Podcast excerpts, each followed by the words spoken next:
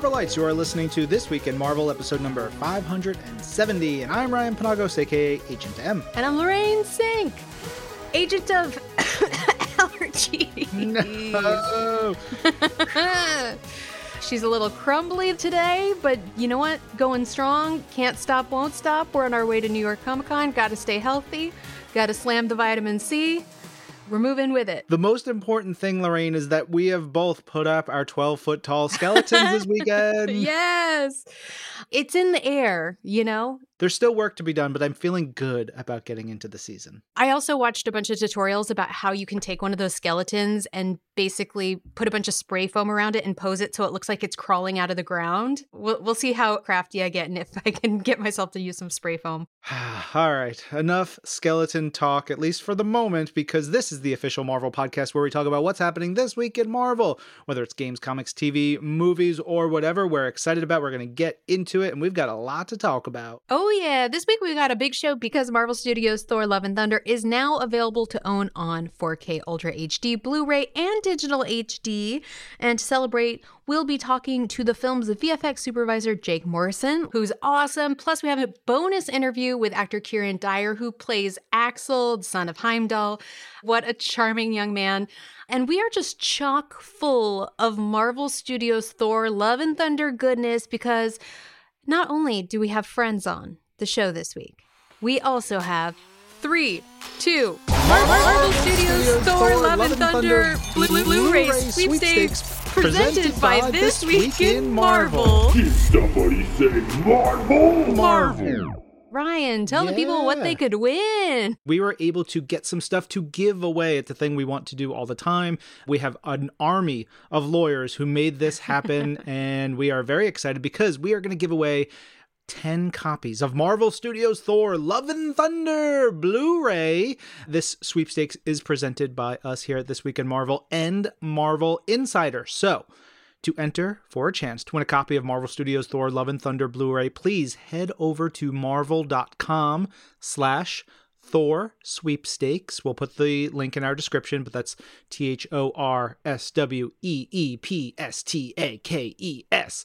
The disc is the Walmart exclusive 4K Ultra HD Blu ray with the digital copy and bonus features all up on there, plus a hammer pin, so you get something extra, extra cool.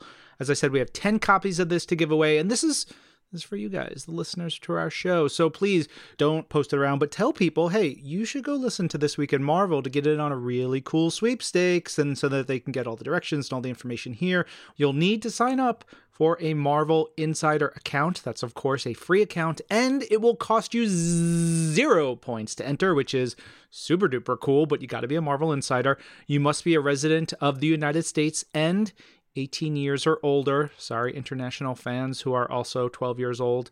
We love you. But this is, again, for Marvel Insiders, you got to be over 18 and in the US. And the sweepstakes is running until October 14th. Please see all the official rules and details, terms, and conditions over at marvel.com slash Thor sweepstakes. And of course, now you can purchase it at your local stores or you can watch it on Disney Plus. But also, we just got a dang treat this week that nobody saw coming. Ryan Reynolds released not one, but two videos with everyone's favorite Wolverine, Hugh Jackman.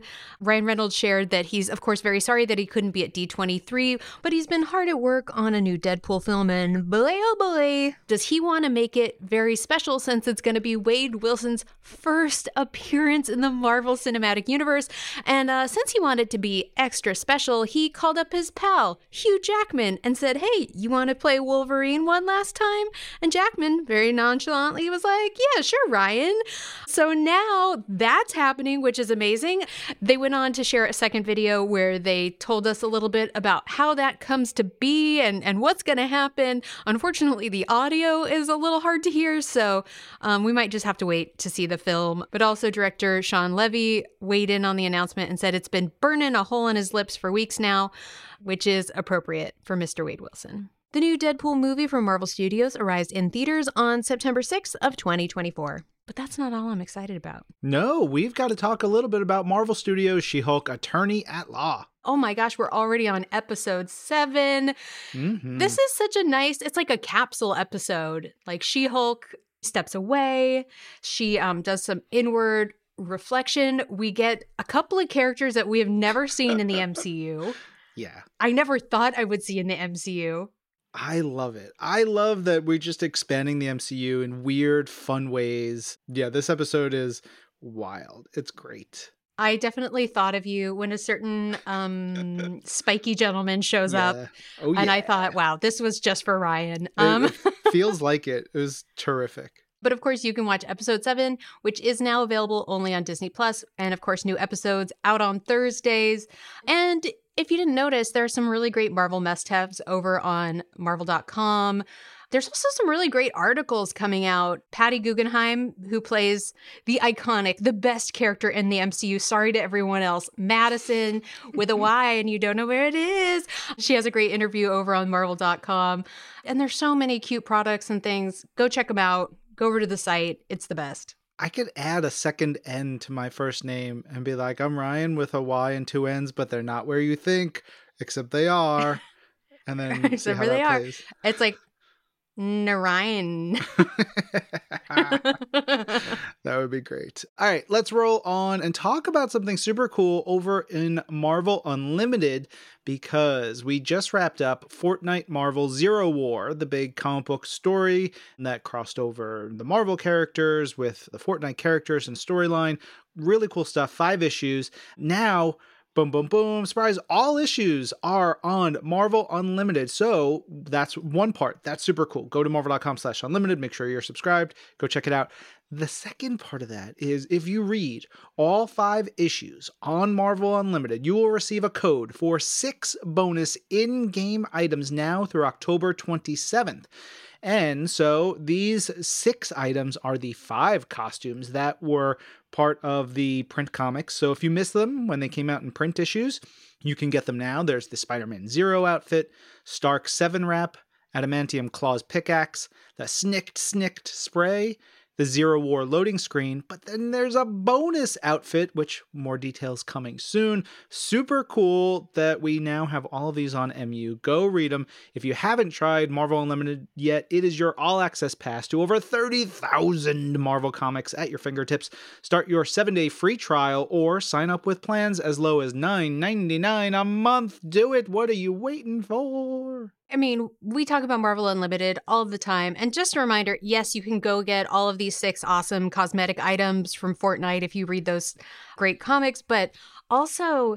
There are all of the Infinity comics. Mhm. There's so much good stuff. We can't sing enough praises. Plus, you can sit down and read like 60 years of comics back to back, pretty much, for a whole lot of runs. So do it. All right, next up, it's not just New York Comic Con coming up, it's also Hasbro PulseCon 2022 reveals and hype bound The Marvel brand panel at Hasbro PulseCon is on September 30th. So today, if you're listening on Friday, and it's through tomorrow, Saturday, October 1st. And our pals from Marvel Legends and their team over at Hasbro, Ryan Ting, Dwight Stahl, and Dan Yoon, who we talked to many times here on the show, have some cool stuff to show off. So we're going to recap the events and the reveals next week. So no spoilers just yet. They're literally telling everybody what they are right now. So hold on to your hats and butts, and we'll uh, talk about it next week. But a quick reminder if you missed it last week, the Marvel Legends HasLab Engine of Vengeance campaign is rolling out. Go check it out. It's so darn cool. Of course, it is the Robbie Reyes version of the Engine of Vengeance, the super duper cool roadster. And we're well on our way to getting that funded. So if you're interested, head over to HasbroPulse.com now. Go sign up. Go get on that HasLab goodness. Of course, the only way these get made is if you want them. So if you want it, go and get it now. Otherwise, you'll miss your chance. And uh, maybe stay tuned for New York Comic Con next week. I don't know. Maybe we'll have some more stuff to talk about at the convention. Hmm, I guess we'll have to wait and see. But you know, also talking about toys, there were some Toy of the Year awards, and Marvel nabbed two of them. We got Construction Toy of the Year for the Lego Marvel I Am Groot buildable Baby Groot, which is adorable. Oh, it's so cute. so cute. Then the Doll of the Year went to Black Panther Wakanda Forever collectible dolls, which bring the movie's strong and brilliant characters to life. You have Shuri, Okoye, Nakia, with authentic hairstyles and detailed fashions inspired by the costumes in the film. So they are They well so good. deserved. So, so good. it's crazy when you see them. You're like, I feel like I have just picked up a mini person. They're incredible. also, Target has announced new Marvel Studios Black Panther Wakanda Forever. It's a new collaboration that's starting in October. It's the first of its kind with Marvel Studios Black Panther Wakanda Forever, along with ongoing expansion of the Disney store at Target shop in shops at more than 200 locations by the end of the year. And it's going to feature all kinds of exclusive Black Panther merch, augmented reality stuff, movie screenings, and more. Plus, they, of course, carry toys, home goods, apparel, beauty stuff, as well as pillows and PJs only at Target, including the Lego Black Panther Wakanda Forever Royal Sea Leopard ship. Ooh, I like that. That's a little tease for the film. And also some exclusive items from the Black Panther Legacy Collection pop series from Funko. So, all kinds of Black Panther merch is going to be taking Target by storm. Yeah, and look, if you get to check all this stuff out while you're shopping for all things Marvel Studios Black Panther Wakanda Forever, guests can get in on the action explore two immersive augmented reality experiences. So in stores, you're going to look for signs in the toy department. Then you're going to scan a QR code with your phone to explore Wakandan inspired technology, which is really, really cool. Hmm. And then on top of all this that we've been talking about, together with Disney and Marvel Studios, Target is hosting more than 130 community screenings of the film in support of and attended by nonprofit organizations in select markets across the US. You love to see it. That's wonderful and very mm-hmm. exciting. And of course, all this is in support of Marvel Studios' Black Panther Wakanda Forever, which arrives in theaters on November 11th. Can't wait. All right, let's shift over and talk about some game stuff with Marvel Puzzle Quest, one of Marvel Games' longest running projects, and it is actually reaching its ninth anniversary next week. Very, very cool. Can't believe it's nine years. Time is very strange. And that kicks off a month of activities, including a PvP season featuring all the characters released since the last anniversary. A new character by the name of Doop released. I love the Doop art. Yay! He's so good. And when I got the when I first saw his image in the game a couple of weeks ago, I immediately made it my avatar on our internal Marvel Slack because he's just he's so perfect. I love Doop so much. Anyway, there's a boss event featuring arcade, new characters featuring two versions of arcade will be released. There's going to be double ISO all month long, special sales, free gifts, all kinds of stuff happening throughout the month. There should be some information on marvel.com by the time this episode goes out with like a calendar showing off some of the events and different things, some of the buffs that will be available, daily play stuff, logins, all the details. So much going on, but most importantly, doop doop doop doop doop doop doop doop doop. You know what I like about Doop? Well, many things, but I like that he doesn't sort of ascribe to human clothing standards. Like he's just naked and he paints on a circle and an X on his chest. And he's like, you know what? Done. Living his best life. All right, we've mentioned it several times now, but of course, New York Comic Con is upon us next week. It kicks off on October 6th. That's Thursday through Sunday. Ryan's going to be there all four days, holding it down at the Marvel booth, hosting panels, hanging out, being friends with people. Me, I'm going to be at the This Week in Marvel panel. We are doing a Captain America Cold War panel. It is on Thursday, so if you want to see me, there's one place and one place only. I will be walking into the panel and walking out. So if you want to catch me, that is the place. Of course, we're going to have stage shows over at the Marvel booth. There's going to be in booth activations. We're going to have lots of cool Marvel stuff out on the floor with our partners. There's going to be all kinds of great stuff. Going to be a hoot next week. I hope to see so many of you there. But something that started last week is that brand new Star Wars show, Andor, which I'm really digging. Terrific fun. And if you are a fan, of Cassian Andor, the star of that series, or maybe you're just into more Star Wars stuff, there's a great article on Marvel.com with Cassian's best moments from comics, and then you can go read them on Marvel Unlimited. Another reason to be an MU subscriber. And of course, if you want to watch Star Wars Andor, you can watch it now only on Disney Plus. Oh, and speaking of comics, Kelly Thompson is doing a Reddit AMA. It's today if you're listening on Friday. You can head over to Reddit to check that out in their AMA section. Kelly Thompson, of course, the incredible writer of the most iconic series of our time, It's Jeff, as well as Captain Marvel and lots of other wonderful series for Marvel Comics. So definitely go check that out if you're interested in how the donuts are made. Mmm, donuts. Yeah. All right. Let's get into the podcast of it all, and I'll let you know what's going on this week on Marvel's Pull List, one of the other podcasts I co host, where we talk about all the new comics out every week. This week, our picks are Amazing Spider Man number 10, which made me cry in public, Defenders Beyond number 3, and Miles Morales Spider Man number 42, which is a big terrific final issue for writer Saladin Ahmed, but uh, we're going to be getting plenty more Miles really soon. But four years of Saladin Wow. on Miles comes to a close in, in just like a terrific issue. It's it's not like oh no end of the world stuff. It's just great character beats. I loved it. And then we have a reading club every week where we pick a book on Marvel Unlimited and we talk about it with a guest. This week we have comic book letterer Ariana Maher joining us to talk about one of the best Marvel comics ever made, Thor the Mighty Avenger. And I say that, I know it sounds hyperbolic, but Thor the Mighty Avenger is one of the greatest comics we've ever made.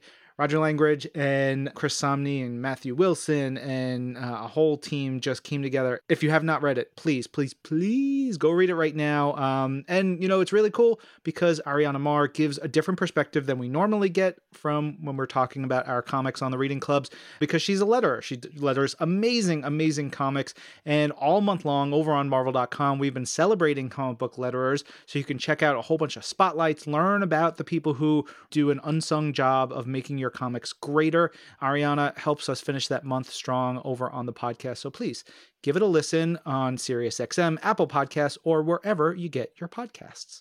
I love that. That's the best. All right, over on Marvel's Voices, of course, we've mentioned it before. The theme of season six is Marvel, a window to our world, looking at global influences and how they've affected the Marvel Universe.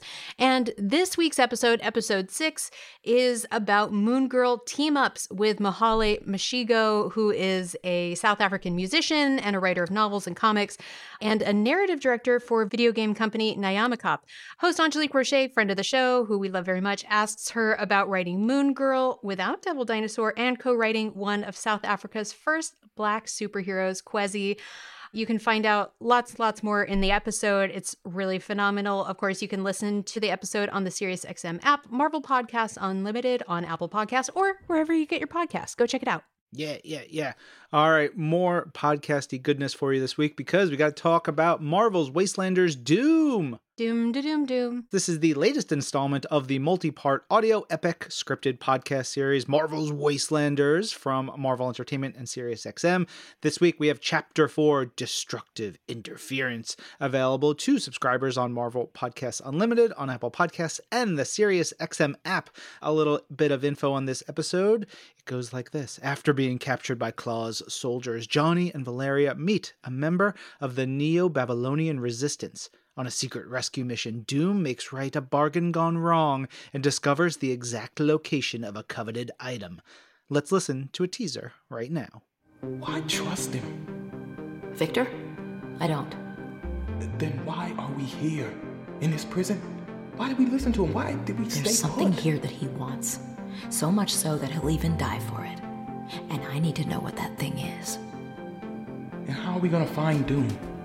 By doing what he wants us to do. You two, out. Where are you taking us?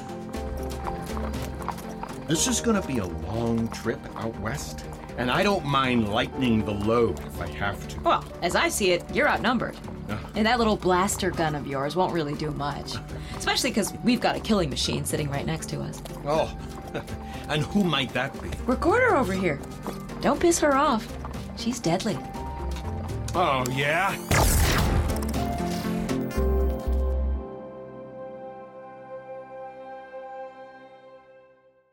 That is the latest episode, episode four, and chapters one through four are now available to subscribers on SiriusXM app and Marvel Podcasts Unlimited on Apple Podcasts. And if you are not on those services, chapters one through three are available wherever you get your podcasts. Please, please, please subscribe to Marvel Podcasts Unlimited for exclusive bonus content and to hear episodes one week early. Yeah. That uh good old subscription to Marvel Podcast Unlimited on Apple Podcasts gets you access to a lot of stuff. So if you want to listen to the premium podcast, baby, that's where to do it. All right, the time has come. Then that's thunder. But that's rain. Lightning. Uh, you're so I, I did not know lightning made a sound. Uh, yeah, it's surprisingly cheerful.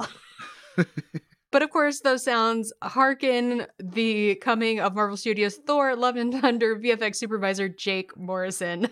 Yes, of course, Jake. Delightful. I would say even a triple D, a ding dang delight Oh, of a person to talk to.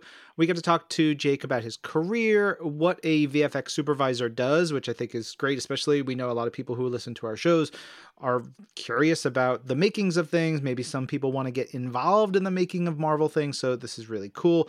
Um, and he also talks about something we're going to get into in a little bit how they pulled off scenes like the Moon of Shame, that uh, big black and white scene. Very, very cool. Let's talk to Jake Morrison, VFX supervisor on Marvel Studios Thor Love and Thunder, right now. Jake, how you doing? Hi guys, yeah, really well, thank you.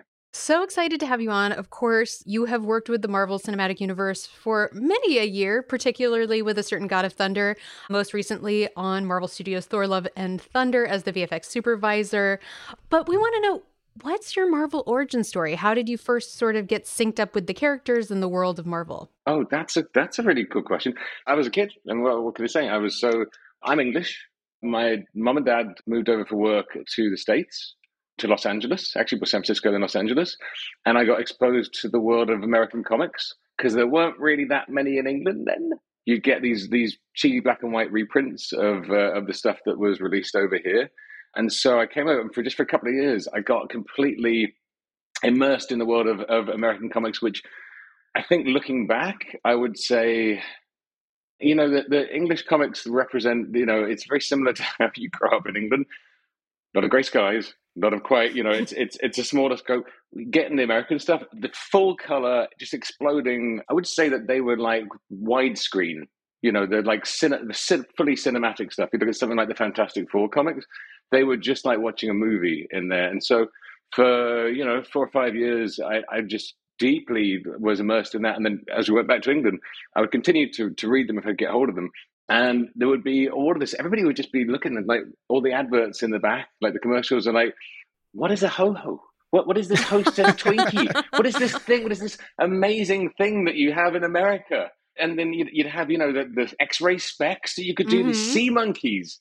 There's people with with like the whole crowns and everything. It was this window into this extraordinary world and it just never really left me like that sense of just it could be absolutely anything. The Marvel comics always had the Stan Stan Lee's take on growing up was really strong. I mean, as has been, has been strongly documented before, but you know, like something like Spider Man, like Peter Parker as a character, it speaks to you as a, as a young boy. Like I'm sure it speaks to a lot of folks. But there's that part of like an awkward superhero. You don't know who you are yet, but you're sort of forced to do stuff. And I think that was really the exciting thing about those comics. And then, honestly, furthest from my mind, the idea that I would end up working with Marvel, you know, for the last 12, 13 years or something like that, that is just, that's the most extraordinary thing for me. I will say this that when the first Marvel picture where the gang asked me to be the main supervisor was Thor 2, and the very first, they, they gave us basically a virtual stack of comics to read, to go through. And the top one that I read, I went, "Oh my god, I had this when I was 12. I was like, I can do, I can do this. That's actually, actually something I know. I know something about this. Like, it was completely tangential, but really, really wonderful. And then the, you know, the team's just, it's a great bunch of people at Marvel. It's it's a family, as you guys know.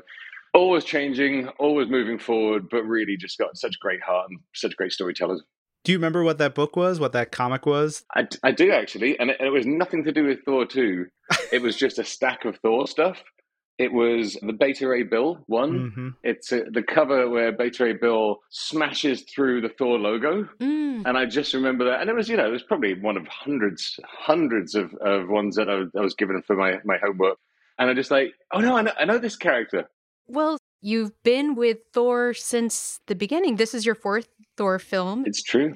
What are some of the biggest changes that you've seen in the VFX process since you started over the years? Well, I, I mean, I, I think the one thing that the Thor films have taught us, certainly when you're making the visual effects, is unlike almost any other picture in the Marvel universe, Thor can be anything. The worlds can be anything, and and it's galactic, space opera stuff, right? So so that's the thing that I never forget when I'm looking at a Thor film, is the scope, the grandeur, just the sheer scale of everything has got to be Thor level, right? Because it's you know Asgard, this you know was this this floating cone of rock in the middle with this crazy rainbow bridge that connected it. You know the original Kirby stuff. Like if you look at the early illustrations that Kirby did for Asgard, it looks like Tomorrowland. It's like it's it's like this really crazy.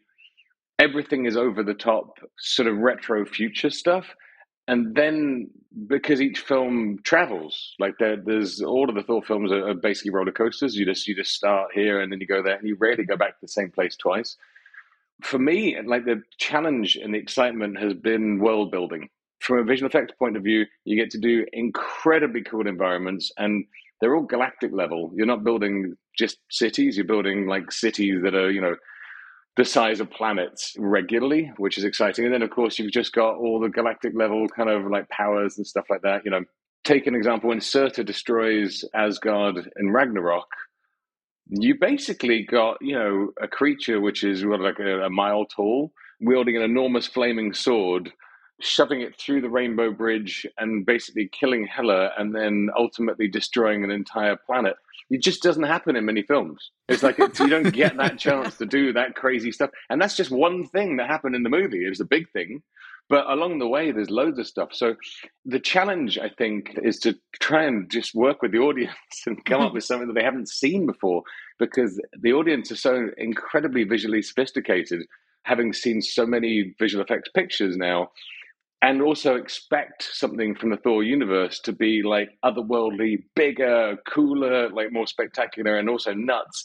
Yeah, I mean, you know, the goat boat. You're not going to get the goat boat in a, in a different picture. This is this is a one-off. Can you detail a little bit more about the VFX process for our listeners and sort of does it differ from film to film or is it really like your process kind of stays the same? The process of, of doing the world building and any any sort of visual effects stuff, it starts with character stuff. We'll be working with the visual development department at, at Marvel, VisDev, who are just some of the most talented people that I have worked with in, in my life. From the planet building stuff, it's a mixture of working with the vendors. They'll have internal concept artists. Our production designers on each film will be putting forward like tons and tons of options, which will be something that then the director goes through, selects, sifts through, approves, we do these these big vis dev reviews where we all present our wares. Basically, it's all the heads of the department get together with the director and the heads of the studio and basically present directly and say like we think that this is what Omnipotence City looks like or we think this is what the Moon of Shame looks like or or whatever it is or the goats or any any of those things go through an approval process in flat artwork terms usually and then after that like it, it differs sometimes you're developing stuff while you're shooting the picture because new ideas will come in the script like and they happen late enough. You're building the boat literally while you're sailing in it and that happens a, a lot. Stitching the parachute after you jumped off the cliff is a, is, a, is a better analogy sometimes. So you start to prototype this stuff as quickly as possible. You turn it from concept art into 3d renders as quickly as possible and then from my job like to try and make sure that the creatives have as much emotional engagement as possible. What i always try to do is take whatever the character is or take whatever the environment is and instead of doing some frankly boring staging like you know you're seeing all the before and afters what's called the t-pose like the turntable there is no more boring way for a creative to look at a character. So we always try and find a way like if you're showing a planet or a city i'll try and make a shot that could be in the movie. Like it might not be there you know we might have no idea what we're using this thing for yet but I'll try and show it in, in a dynamic, interesting way that's engaging because you want to look at this stuff and kind of go, this could be in my film. Like if you're a filmmaker, you want you want to see this, or no immediately if if it couldn't be. And the same is true of the characters and their effects. You don't want to have a character in a still pose with like a bunch of bolts of lightning coming out of their eyes. You want to actually show somebody doing something cool in the outfit that they're going to be in as far as you've got it advanced and then develop that effect in 3D in, in an animated sense because all the artists which which my God, we have so so many incredibly skilled artists that work on all our visual effects vendors. We want their work to be appreciated by everybody as much as possible and and the best way to have that stuff land and be seen in a positive light is to have it be emotive. That's what I've learned over the years as far as a visual effects supervisor you know there's something I can do to make that work get better received is to have it feel cool when they see it. It's so mind blowing to me because, you know, obviously you have so many artists, but then they're like, okay, now go make it real. And they just hand it off to you and you have to make it real and then throw in actors. You know, if you have a character like Korg, there's an actor inside of it. Of course, the director, Taika Waititi, inside. How does that look when you're filming and how do you coordinate with the production crew so that you're like, hey, how do I make this normal man into a big rock man? It's a super it's a challenge. Korg's a great example and korg version 2 on this one korg had a new outfit for this one right? So he's wearing these super cool silk um i mean not pajamas but you know that kind of silk material which Mayes, our uh, amazing costume designer came up with this print beautiful. And then he's got this great kind of like fur ruff thing that he's wearing and is you know this crazy sort of was it ram golden uh, belt buckle. I mean, it's a way over the top outfit. I'm just going to say. But what we normally do is we'll go, all right, can you please build us one of these, whatever it is, even if it's going to be like fully CG all the time. We always ask production to, to build one of them. And usually it's just so at the end of every shot or take or camera setup, you'll wheel that through. So, for example, in the old days, if Taika was wearing like his grey pajamas, like the motion capture dotty ones, he would have walked all the way through a set during the course of a particular take. When we get to the end of it, we've got to go, all right, before everybody moves on, we're going to bring out all the Korg bits and, and, a, and a team. We call it the parade. It's it's a thing, and the parade really comes through and God, it's, it's and everybody gets into it. And sometimes there's conga lines, and it's just it's just because sometimes I mean, if you're doing like an Avengers picture, like the parade can take a while because you've got like it's this it's this shield, it's this hammer, it's this thing, and it's because if they have to be CG in any way in a shot, you need to have accurate lighting reference to make the stuff look real. So that's a matter of course. So, but on this one, I managed to convince Taika instead of getting the real Korg built and then bring it all in, I was like, what if we just make you the costume and you wear it all the time? So when you see the behind the scenes stuff, Mayes, again, our costume designer, actually did him like um it's a screen print version with, with rocks, so grey rocks here. He's got the fur ruff that Korg's got. He's got the, the silk pants and all the rest of it. He's got the boots. He's got the, he's got the leather bandolier. He's got all that stuff. And it, what it meant is that Taika is physically wearing lighting reference. You could say that I did it because he would inhabit the character better, but he doesn't need that. It's just really, really, really cool lighting reference all the time. So every time you see Korg, it's it's almost always uh, Taika was wearing the full gear and walking through there. So it helps with the lighting reference. And the tricky thing with a character like Korg, who is so integral to the story because it's you know Thor's best mate and he's on camera all the time, is people almost forget that it's a CG character in the editing suites. People are like, you know, oh, but this this shot's basically all in camera, and you're like, except for the seven foot six rock monster. True. Oh, and the fact that it's a blue screen out the windows, so that there's a ton of that. People just get kind of used to it. But the tricky thing is, Korg's seven foot six. I mentioned Taika is not and I'm not going to put him on, you know, like on, on some crazy lifts. So we build this backpack rig, which has got a, a 3D printed in this film. It's actually the final version of Korg from the last picture from Thor Ragnarok, whatever we ended up with as the CG asset.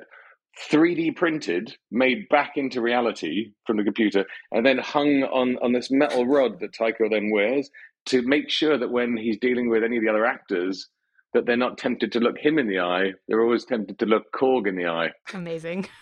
It sounds fun. I was on the set for Ragnarok for a little bit. When you're talking about it and thinking of my memories of just how fun that set felt, there was just a joyous aspect of filmmaking that was seemed to be shared by everyone. I get that vibe here, which is it's super cool. It's a family atmosphere. I mean, T Taika does that.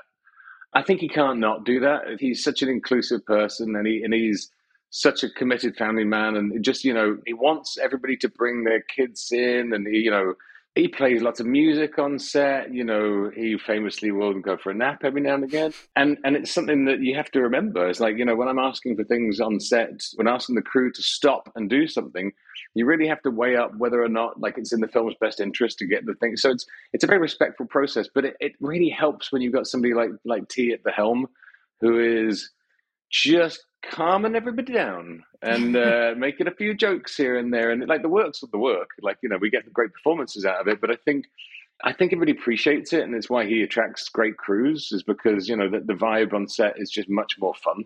Well, and then you do such cool stuff. Like, what director is going to be like, "Hey, do a black and white whole scene"? So cool.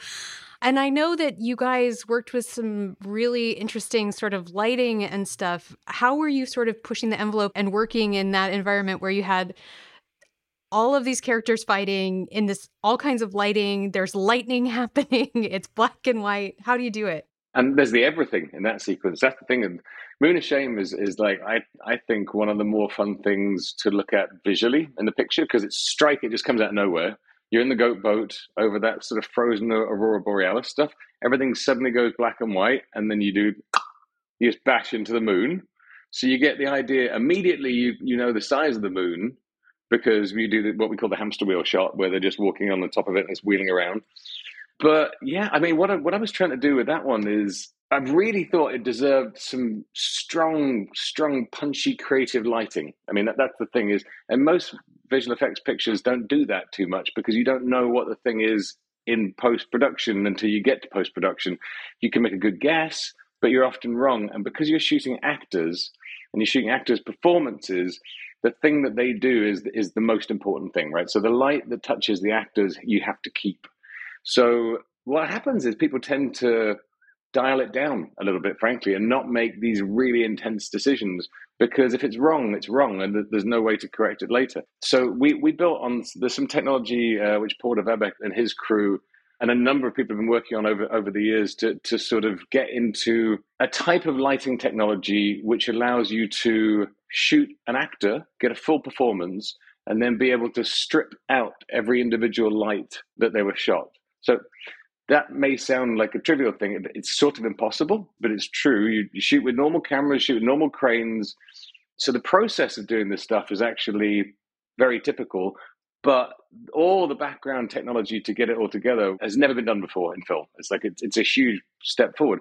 And what it gave us, which is the important thing, is the ability to whatever Taika wanted to do in the edit. Like if we had a particularly cool moment where Gorr walks in, turns in a shot, does this, fires a thing here. It could be 27 frames of picture, and often are in, in these things. The light on on Gorr is perfect because we basically were cross fading between these different light sources that we'd already built there. And then the visual effects vendors would then build the 3D environment and do all the long, cool shadows and the beautiful dust and all that, that nice stuff. But the key thing is, is, is the performance. You've got the performance of the actor, and then you're able to lean into the action and a really defined, strong, like lunar look in an action sequence, which nobody's ever been able to do with full confidence and, and flexibility ever.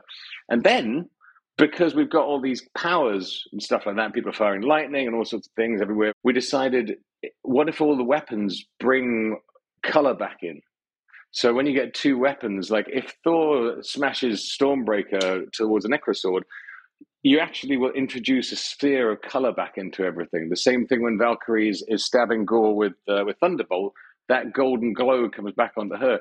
And so there's all these little nuances in the sequence that are just not been possible before. We just ran at that. Really, it was a bit of a jump. that was a jump off the cliff and stitch the um, stitch the parachute. No question there. It works. It looks really cool. Another place that I know Lorraine and I were talking about separately that we want to talk about is Omnipotence City because. Sure holy moly, filled with gods and it's incredible. And, and can you talk us about how you go about creating that with so much detail, so many characters, so many things moving at every single. It seems like when I first watched it, I was like, I don't know where to look. Oh, especially Yeah. that big scene in the roundabout is so crazy. Yeah. And then I saw it in 3D and I was like, I need Yeah, to yeah, live here. It was incredible. Awesome. It's a work of hundreds and hundreds and hundreds of incredibly skilled artists and a long time. Let's start with the edict, which was I don't want to see any copy and pasting. Like that's that's from Taika because uh, in crowd systems you always copy and paste. This is the thing is like you change a bit, but you basically copy and paste because that's the efficiency of working in computers.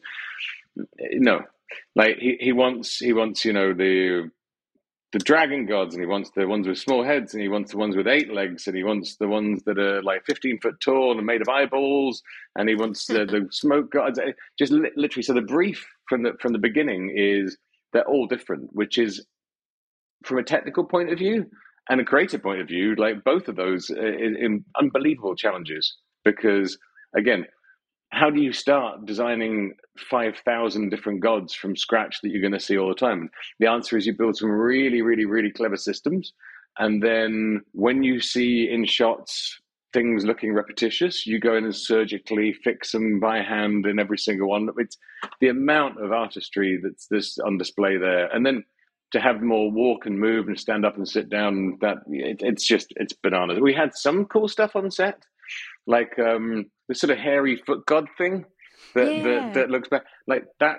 That's a dude in a box. It's awesome, right? So, so like we had him on. He, was- he was real, like, but he like literally built a box that he could go and like sit in. Even something as simple as that on the surface, you'd go through and shoot absolutely every shot and angle that you needed to do with our heroes, and then with a whole nother unit would go through and shoot with the correct lenses and the correct sizes and all the rest of it to just be able to put the two things together and not use CG. That's all the local stuff around these guys, and then everything else is just a fair. I mean, it's it's CG lunacy everywhere else. I mean, it's it's crazy. Now I know, you know, sometimes we've we've seen some gods that were out there that are related to the Marvel universe beyond even Zeus perhaps. Do you choose folks from the Marvel universe to plop them in there? Are you looking at the real world? Are you getting to just choose fun little weird characters that you're making up? And if so, which one is your favorite? Uh, I mean, come on, God of dumplings, Bao? oh, Bao. Yay. I mean, come on, how how great is Bao? When we were, when we were shooting, I'm pretty sure that everybody on the production crew thought Taika was joking. Because you know sometimes you, you can deadpan pretty hard. It's pretty. It's it's a, it's a talent of his. And then it became super clear, not joking at all. And he's actually going to do the God of Dumplings. I don't think there are any uh, any comic book reference of Bao, the God of Dumplings. I, no, it'd be, it'd be news to me. But we did. I mean, obviously, we went into the library, and it's the, one of the cool things about working with Marvel and, and Marvel just being so wonderfully organized. And this is from from my point of view in the, in the visual effects world, is we don't throw anything away. We can go into the archive and get the scan of Captain America's shield from the first picture. Like all that stuff exists and is super organized. So if anything's been built for any picture, we've got access to it and the technology changes, but you know, it's incremental. So you can with with a bit of a polish, you can take something that was created for for a picture 10 years ago and you can use it now.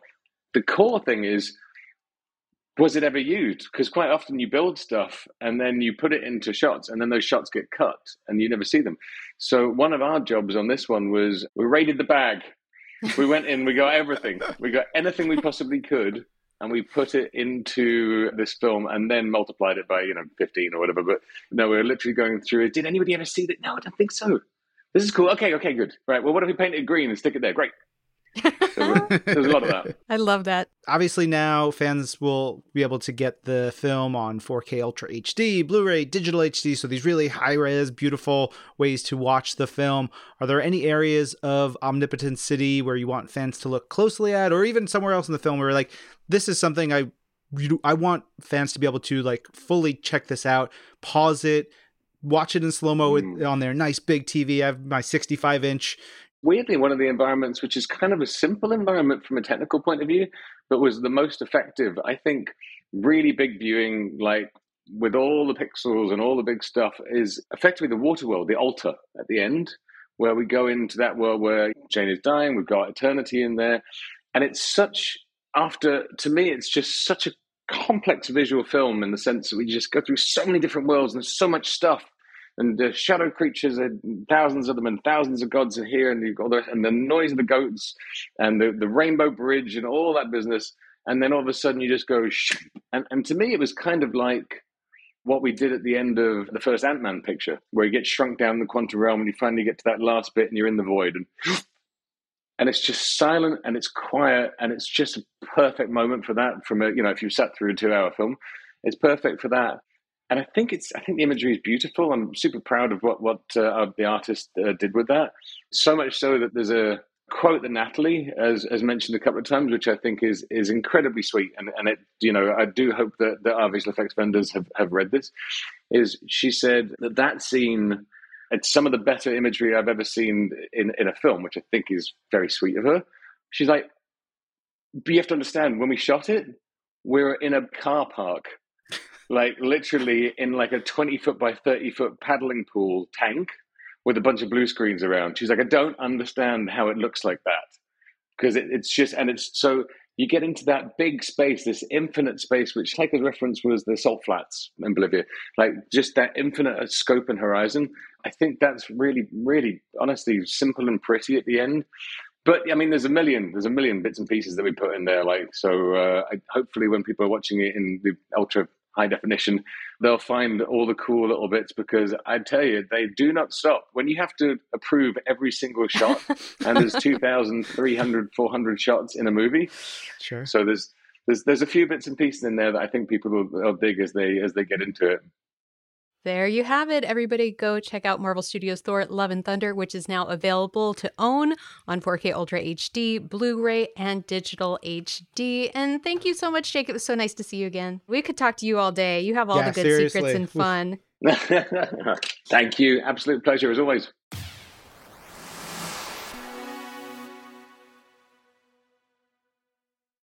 Special thanks once again to Jake. It was such a delight. And if you want to see more of Jake talking about the VFX for Marvel Studios Thor Love and Thunder, I highly recommend heading over to marvel.com. There are some great pieces about some of the big fights from the film, as well as a piece about the goats, which is really delightful with Jake. I got to do those interviews and it was a blast. Highly recommend. And shout out to the Marvel Digital team for putting together some really fun packages. But we are not done yet. We have actor Kieron Dyer, who plays Axl, son of Heimdall, just the sweetest young gentleman you've ever met. We talked to him about the film, what it was like working with so many stars, being a young actor, and how scary it can be when you are hanging out with Gorr the God Butcher.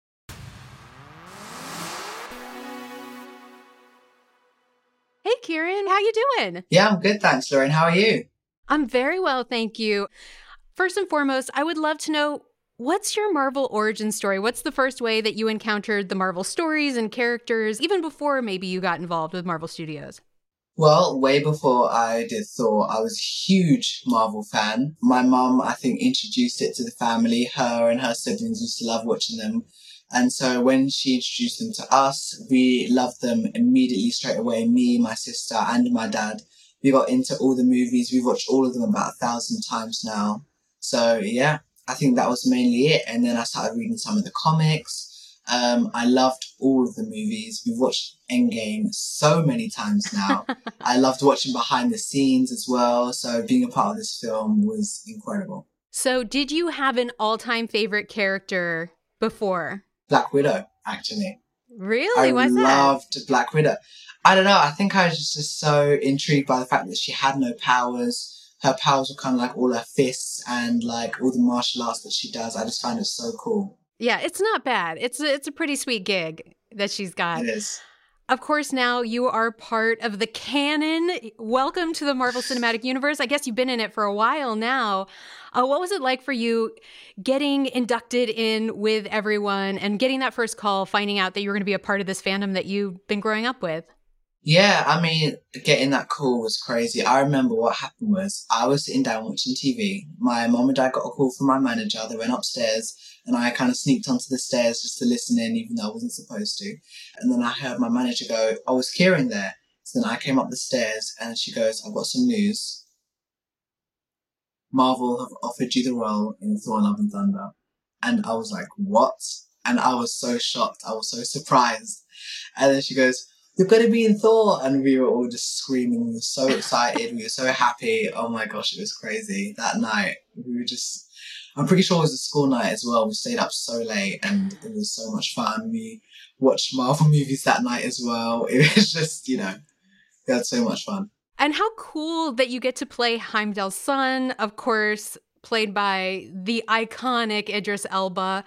How did you prepare for the role? Because you know we haven't met Axl before. Did you watch some Idris? Did you read some comics? What what kind of inspired you as you were going into it? Well, yeah, it's funny you say that because you're right. Um, Axl, this is the first time we're seeing him. He wasn't in the comics, so when I kind of heard of the character, I was researching everywhere, and I'm like, I'm pretty sure there's no Axl in the MCU or in the Marvel comics at all. So I kind of approached it in a different way. So I kind of looked more into Heimdall and his kind of charisma, his abilities, and stuff like that. I rewatched Thor Ragnarok.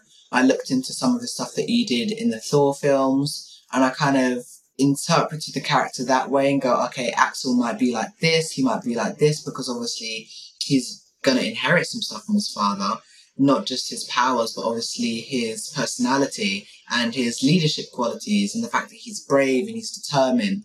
Like in the film when he gets captured by Gorr and all the kids, he kind of shows that kind of like, I'm gonna contact Thor and gonna help get us out of here kind of thing. Even though he's still scared, he still shows that, okay, I'm gonna need to be the one that steps up here for all of the kids.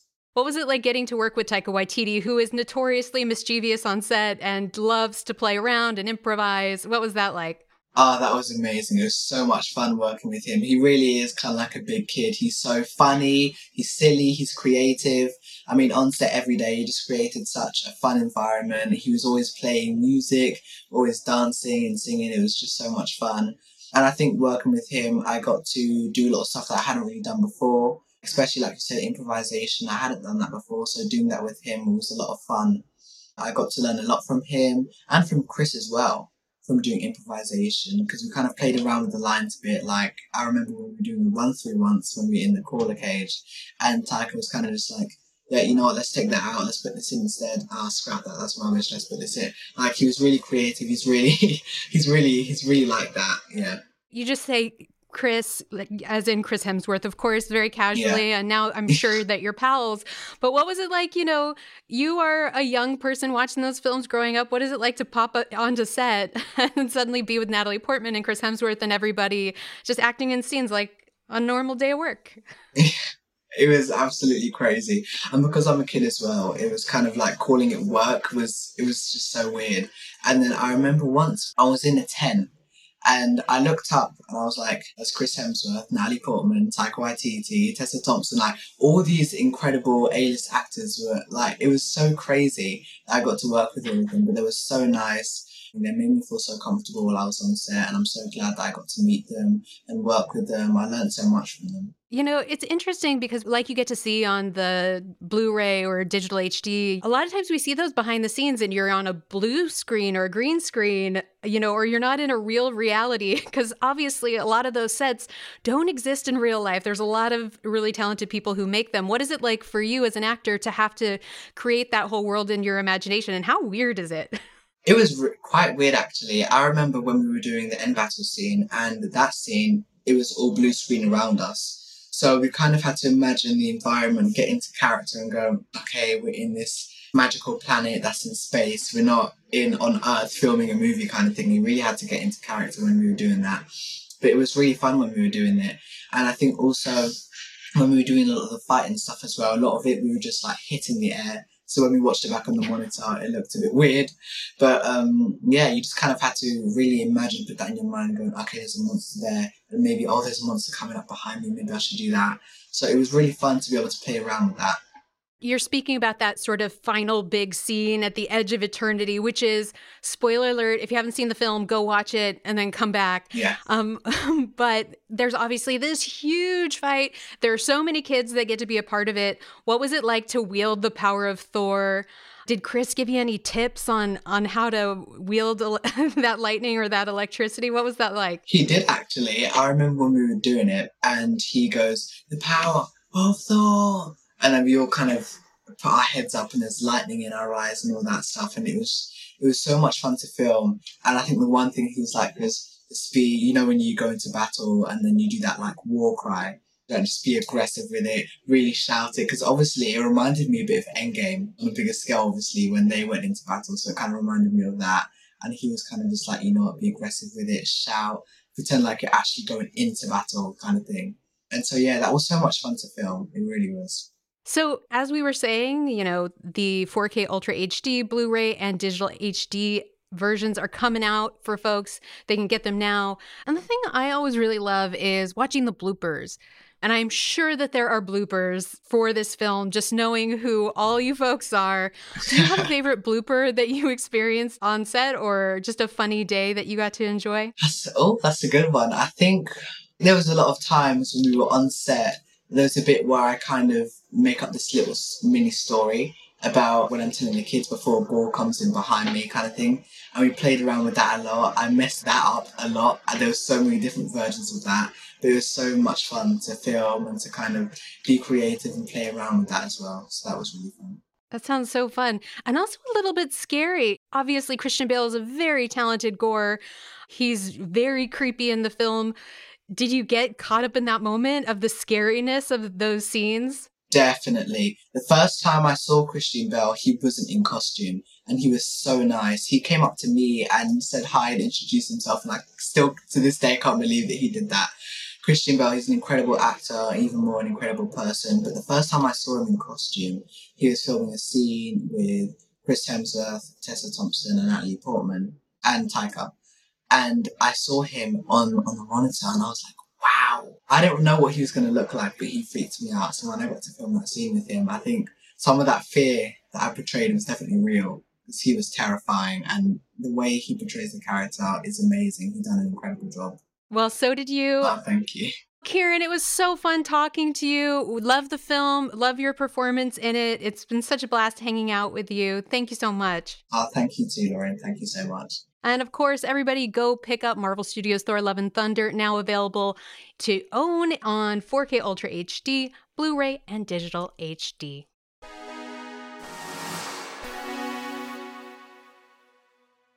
Big thank you once again to Kieron Dyer for coming on the show. I am super duper bummed I had to miss that conversation. He is also Triple D, a ding, dang, delight. Just the best. Um, we hope to see lots and lots more of him. And don't forget to enter the sweepstakes to take home your very own copy of the film. Once again, you can find the link to enter and the full rules in the show notes, but you must be a resident of the United States and 18 years old or older to enter.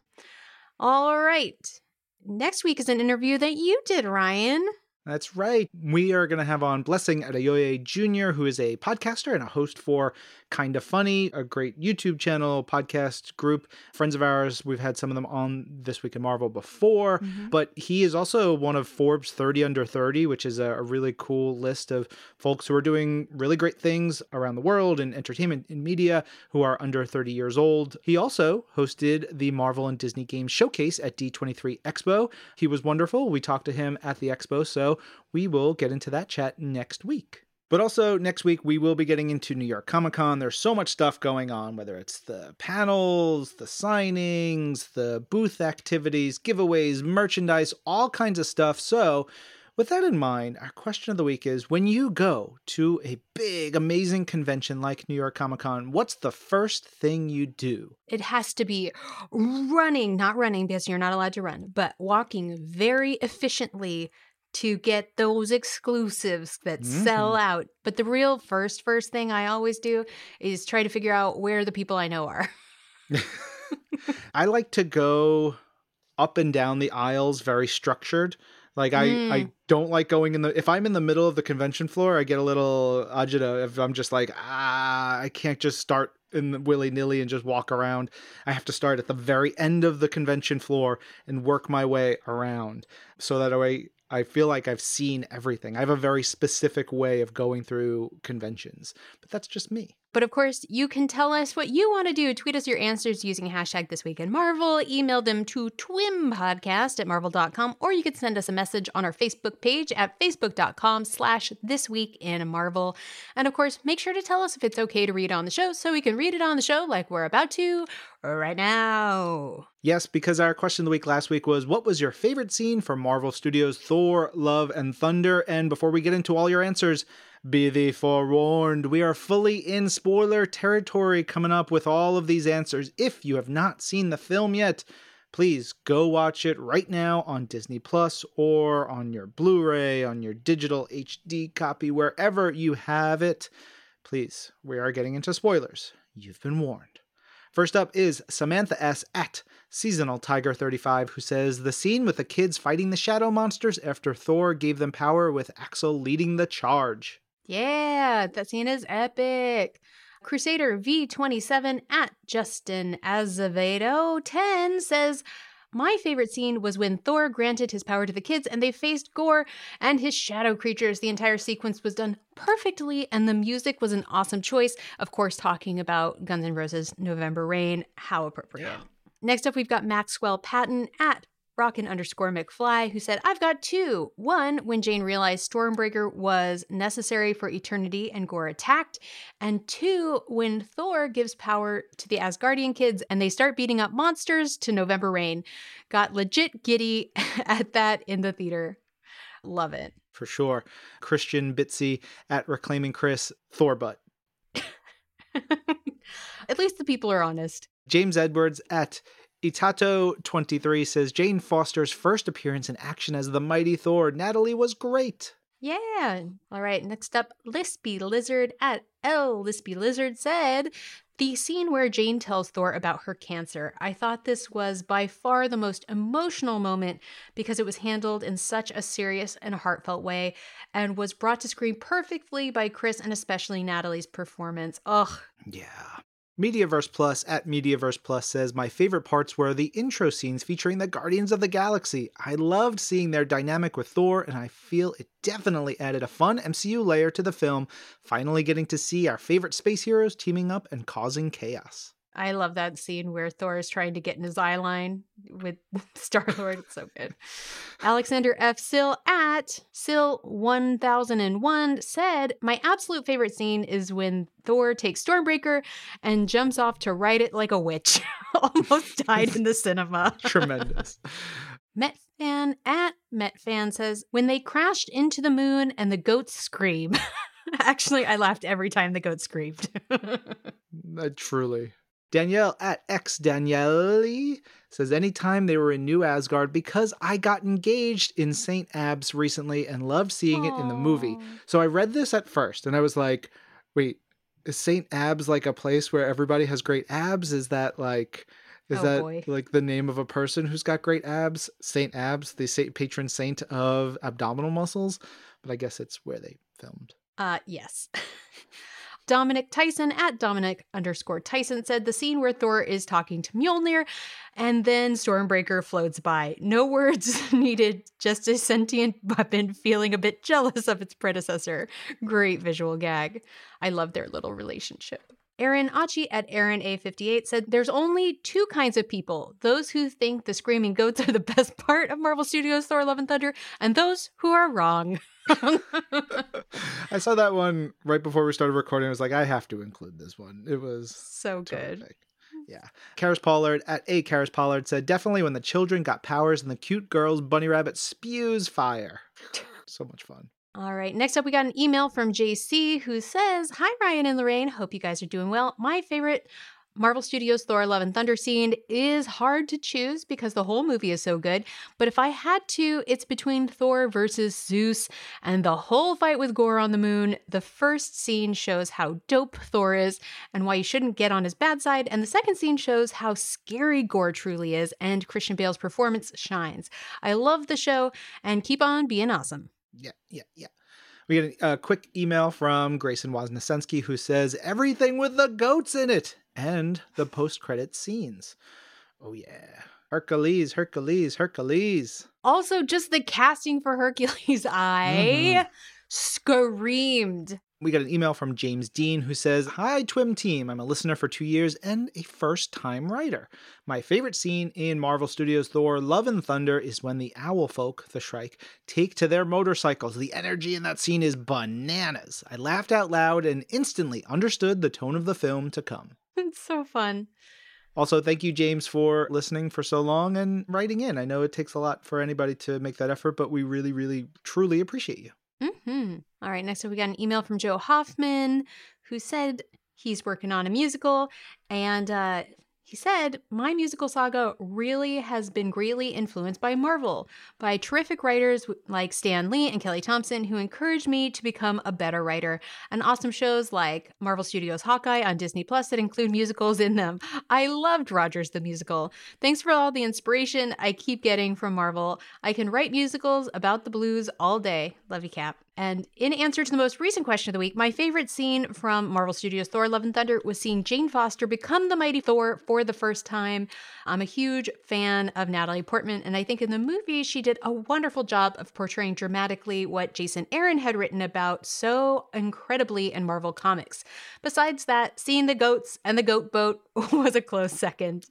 Until next time, Twim family, I hope you all have a wonderful week in Marvel and beyond. Your humble ambassador of the United States of Marvel's pull list and the People's Republic of This Week in Marvel, working title, from the wheat state of Kansas. Very well done, Joe. Thank you. Yes, if anyone would like citizenship in the People's Republic of This Week in Marvel, please reach out to Lorraine and I. We are accepting applications. We'll most likely let you in. All right, great email from William R., who said, Hello, Twim hosts. My favorite Infinity comic, which was a recent question of our week, no doubt has to be X Men Unlimited. X Men Green by Gerry Duggan and then Karla Pacheco and Steve Orlando, those are the writers, is an example of using a minor plot point established from one series, then expanding it into other plot points unseen from the other series in the first and second Krakoan eras. He says, My question to you guys if Nature Girl was uncursed, could there be a possibility for her to link into the nature of every ecosystem in every planet?